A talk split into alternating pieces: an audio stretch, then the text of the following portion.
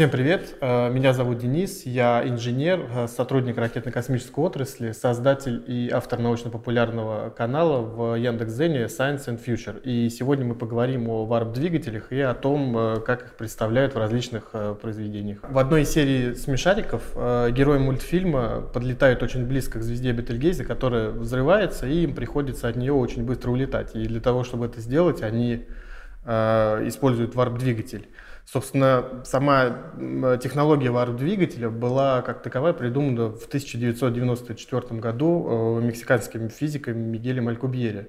Тогда она еще не называлась э, варп-двигатель, он просто придумал некую технологию перемещения, с помощью которой можно было э, условно преодолеть скорость света. На самом деле, естественно, скорость света непреодолима, это для нас непреложный факт, и мы все это прекрасно знаем. А, предполагалось создание некого пузыря, внутри которого а, остается корабль, но при этом разница, а, которая создается впереди и сзади корабля, позволяет изгибать пространство времени. То есть э, Мигель Алькубьери использовал постулаты теории относительности, которые позволяют сжимать и расширять пространство времени. Таким образом, корабль буквально проваливался в образующуюся ну, перед ним такую небольшую ямку в пространстве. А, именно из-за этого, собственно, и возникает эффект э, преодоления э, скорости света. В сериале «Звездный путь» используется та же самая технология, и, собственно говоря, именно там впервые появляется название «варп-двигатель». А, в этом сериале все доходит до того, что есть прям четкие обозначения скорости различных э, скоростей именно варпа, сколько можно преодолеть за определенное количество времени – и здесь суть заключается в том, что в этом сериале основываются на серьезных физических постулатах, которые, собственно, и описаны были еще Алькубьере. А в нашем же случае проблема заключается в том, что мы физически сейчас не имеем совершенно никаких технологий для того, чтобы это проверить. Э, существует несколько лабораторий, несколько людей есть, которые этим занимаются, и э, единственный, кто действительно достаточно далеко продвинулся, это НАСА. Но все результаты, которые там достигнуты, довольно сложно назвать объективными, просто потому что они укладываются в погрешность, которая описана в самой же теории.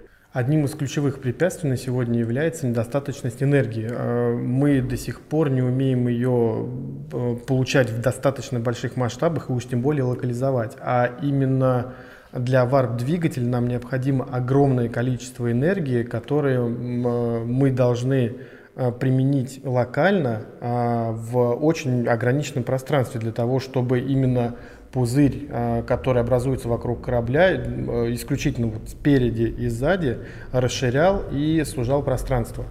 Мы этого совершенно не умеем делать. И именно тут-то на сцену и выходит э, игра под названием Mass Effect, где был э, теоретически описан эффект так называемой нулевой массы. Именно поэтому, он, собственно, эта игра так сильно зашла тем людям, которые действительно интересуются наукой. По, с теоретической точки зрения там ну, практически не к чему придраться, особенно если не забывать о том, что это все-таки научная фантастика.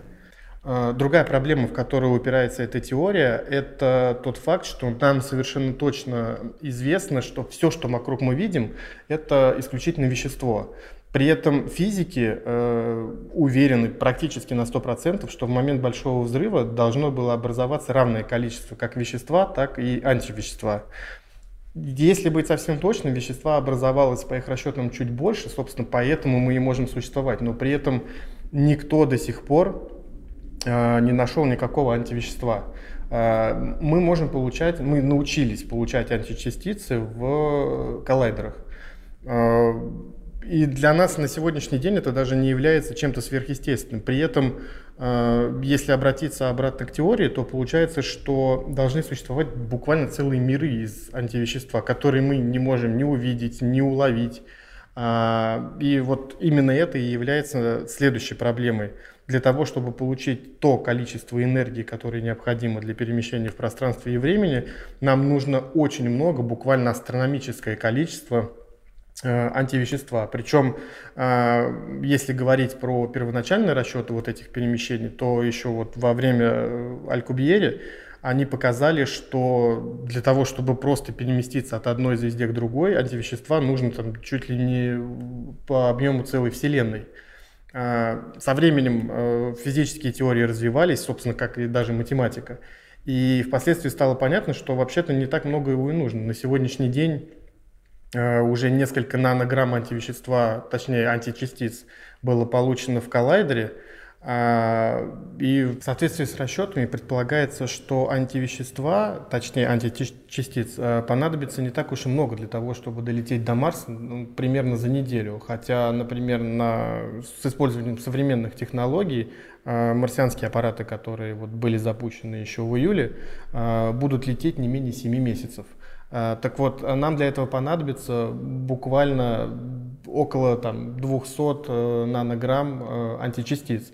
Причем, судя по тому, как развиваются технологии, скорее всего, в таком объеме мы сможем получать античастицы в течение ближайших, ну, наверное, 80 лет. А вот э, с межзвездными перелетами на сегодняшний день все не так радужно, потому что до ближайшей звезды нам лететь слишком долго. Она находится всего лишь в четырех с половиной световых годах от нас. Но, тем не менее, просто для того, чтобы попытаться хотя бы до нее долететь, э, даже согласно самым э, адекватным на сегодняшний день расчетам, э, антиматерии понадобится просто какое-то невероятное количество. Тем не менее, мы все равно продолжаем развиваться. Скорее всего, именно поэтому большинство людей, несмотря на то, что теоретически полеты межзвездные возможны, и никто не может этого до сих пор отрицать, но тем не менее никто этим не занимается. На сегодняшний день нет тех технологий, которые бы в принципе могли нам позволить хотя бы попытаться поставить хоть какой-то эксперимент на этой почве. Несмотря на это, во всем мире существует там, всего несколько, но все-таки энтузиастов, которые готовы, хотят и пытаются это делать. И на самом деле у них есть определенный результат, они даже умудряются найти инвесторов для своих исследований. И, наверное, а, самым известным человеком, который вообще сейчас это делает, это Джефф Агню. Он в том числе работает и в НАСА, и не так давно, буквально, по-моему, в прошлом году он э, нашел инвесторов для продолжения своего проекта. Это не какие-то там а, фантастические деньги, да и, собственно говоря, у него Э, не тот эксперимент, который требует больших затрат, как финансовых, так и физических. Э, для него сейчас самое главное в первую очередь показать возможность э, того, что это действительно реально.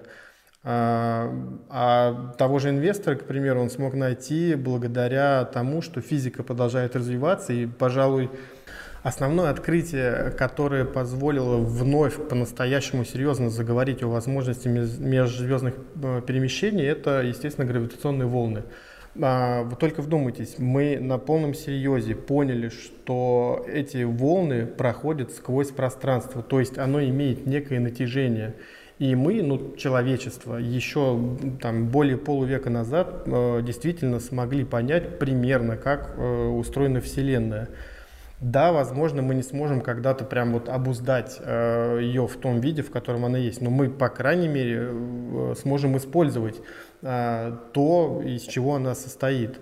То есть в какой-то момент люди по-настоящему могут взять и полететь к другой звезде, что сейчас кажется настолько далеко и практически непреодолимо. Глядя на звезды, нам кажется, что это всегда останется где-то в области фантастики, но скорее всего, да, не мы, да, это будут наши какие-то далекие предки, но человечество сможет покинуть свою колыбель, как вот когда-то завещал Циолковский.